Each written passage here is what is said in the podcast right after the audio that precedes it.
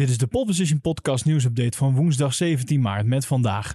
Mercedes reed tijdens de testdagen in Bahrein met een sterk teruggeschroefde motor. Helmut Marko is onder de indruk van Yuki Tsunoda. Formule 1 wil goedkopere tickets om meer fans naar races te lokken. En Pirelli die zegt, de Formule 1-auto's dit jaar zijn net zo snel als in 2020.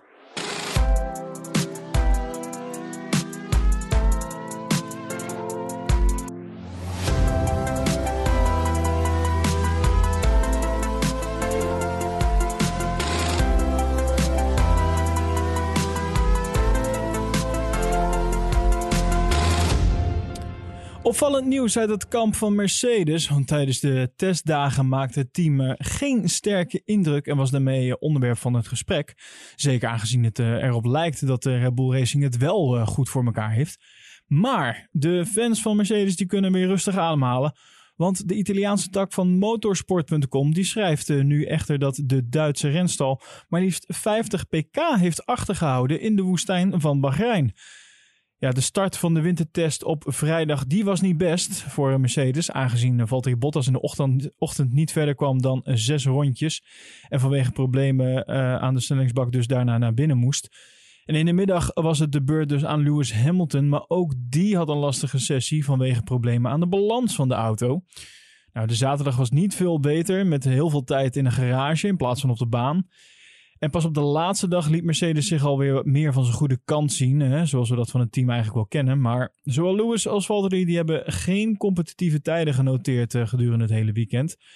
Maar nu lijkt het er dus op dat Mercedes, zoals gewoonlijk, niet het achterste van zijn tong heeft laten zien.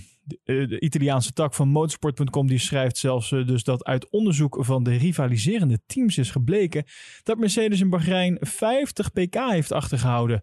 Dit om verdere problemen met de versnellingsbak te voorkomen, maar ook om de concurrentie te misleiden. Mercedes die reed gisteren een filmdag op het circuit van Bahrein, wat veel vraagtekens met zich meebrengt, want ja, zo klinken er dan geluiden dat Mercedes hier wel updates zou hebben getest en die tijdens de testdagen bewust achterwege zijn gehouden. En mocht dat het geval zijn, dan heeft Mercedes daar in ieder geval niet ruim de tijd voor gehad, omdat het een filmdag betrof en er dus slechts maar 100 kilometer gereden mocht worden op speciale Pirelli-banden nota bene. Maar het lijkt er dus heel erg op dat Mercedes dus weer flink aan het sandbag is. En ze duwen Red Bull toch ook wel erg in de favorietenrol. En ik ben benieuwd hoe dat dadelijk gaat uitpakken in Bahrein als we dadelijk de kwalificatie gaan hebben. Hoe snel is dan die Mercedes? Is die dan toch die 50 pk sneller? We moeten nog even wachten op het antwoord. Yuki Tsunoda die mag dit jaar plaatsnemen in het stoeltje bij AlphaTauri als vervanger van Daniel Ricciardo. En Yuki de Rookie, zoals hij al wordt genoemd, is daarmee de eerste Japanse Formule 1-coureur sinds Kobayashi in 2014. En de Japaner die heeft een hoge gunfactor binnen het team, maar heeft daarnaast ook wel een hoog talent om te slagen in de Formule 1. En alhoewel dat laatste nog moet blijken, is Helmut Marko al zeer tevreden over Yuki Tsunoda.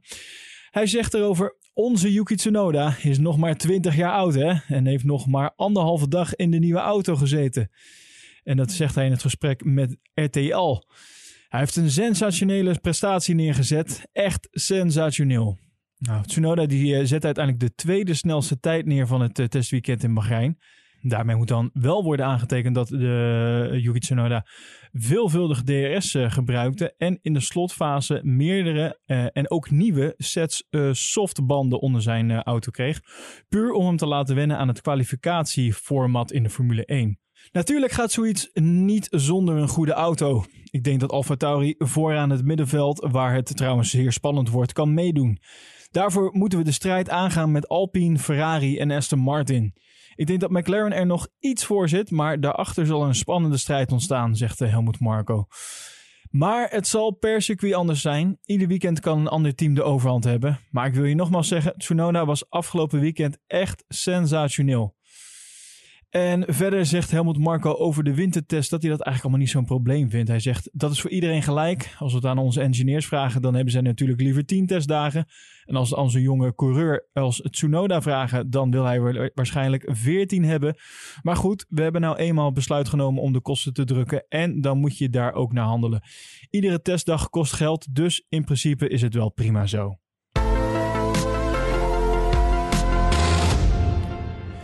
De Formule 1 die is van plan om tickets beschikbaar te maken voor lokale fans die minder makkelijk naar een circuit kunnen komen door ze in prijs te verlagen of zelfs gratis beschikbaar te stellen.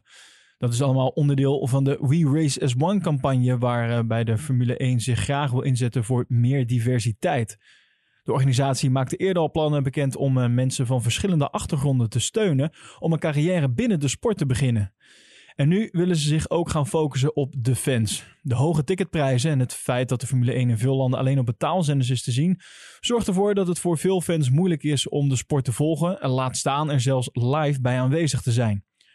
En nu gaat de organisatie dus proberen om de toegankelijkheid te vergroten door tickets beschikbaar te maken voor fans uit de regio of mensen die het financieel lastiger hebben. We weten dat het duur is om een Formule 1 race te bezoeken, zegt Yath Gagakumaran, de zakelijk directeur van de Formule 1. Er zit natuurlijk wel een verschil tussen 3 dagen met uren aan actie op een circuit en 90 minuten actie op een voetbalveld. Maar het verschil is te groot. Een van de doelen in de toekomst is om met organisatoren van Grand Prix samen te werken om meer mensen met andere achtergronden naar het circuit te krijgen. Dat doen we door kortingen door te voeren of tickets zelfs gratis te maken. Het zal tijd kosten, zeker met de nog steeds lopende coronacrisis, maar het is een van onze doelen voor 2025. Een ander doel voor dat jaar is om de Formule 1 duurzamer te maken, om 5 jaar later CO2-neutraal te zijn. Een stap voor dit jaar is het terugbrengen van plastic spullen voor eenmalig gebruik. Hij zegt erover, dat is een groot ding voor dit jaar. We controleren de paddock en alle teams, de FIA en Pirelli doen mee. Nou, bij de test van Bahrein zijn er al wat dingen opgevallen die eigenlijk veranderd zijn op dat gebied. En eigenlijk vanaf de Grand Prix van Spanje zijn er bijvoorbeeld al veel minder plastic flessen. En we willen proberen om in de fanzones minder plastic te zien. Nou, daar heb ik natuurlijk ook al eerder in de Pole Position podcast over gesproken.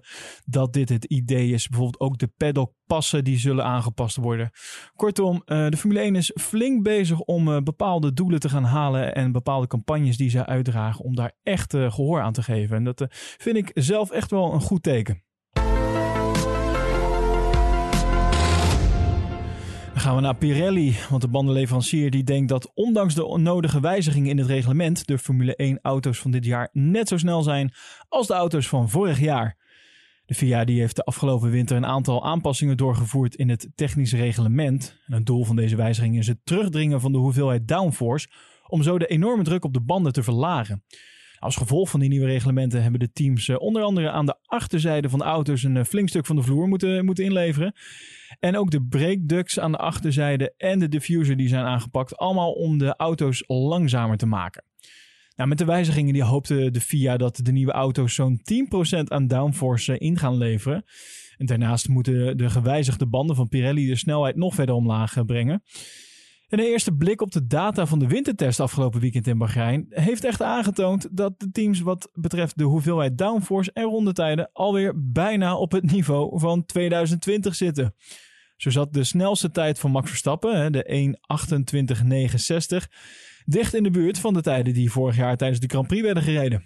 De snelste tijd van Max had hem zelfs een 11e plaats opgeleverd op de grid voor de race van afgelopen jaar. Terwijl de teams en coureurs in de wintertest niet het achterste van hun tong laten zien. Hè? Zo hebben we ook al gemerkt bij Mercedes. Het verschil met afgelopen jaar is heel, heel erg klein. Aldus Mario Isola, die bij Pirelli alle autosportactiviteiten onder zich heeft. Hij zegt, ik heb wat berekeningen proberen te maken aan de hand van de rondetijden vergeleken met die van vorig jaar. En als je nagaat dat de baanomstandigheden waarschijnlijk niet perfect waren, de hoeveelheid downforce is afgenomen, en als je de hoeveelheid brandstof verwerkt in de berekening, denk ik niet dat de tijden langzamer zullen zijn dan afgelopen jaar. Nou, volgens Pirelli laten de eerste data zien dat teams niet de geplande 10%, maar slechts zo'n 4 tot 5% aan downforce hebben ingeleverd. Ja, toch denkt Mario Isola dat de snelheid van de auto's dit jaar geen probleem gaat opleveren voor de banden. En dat Pirelli niet opnieuw de minimale bandendruk omhoog hoeft te gooien. Hij zegt, Het verbaast me niet hoeveel downforce de teams weer terug hebben weten te winnen voor de start van het seizoen, omdat we weten dat ze daar heel goed in zijn.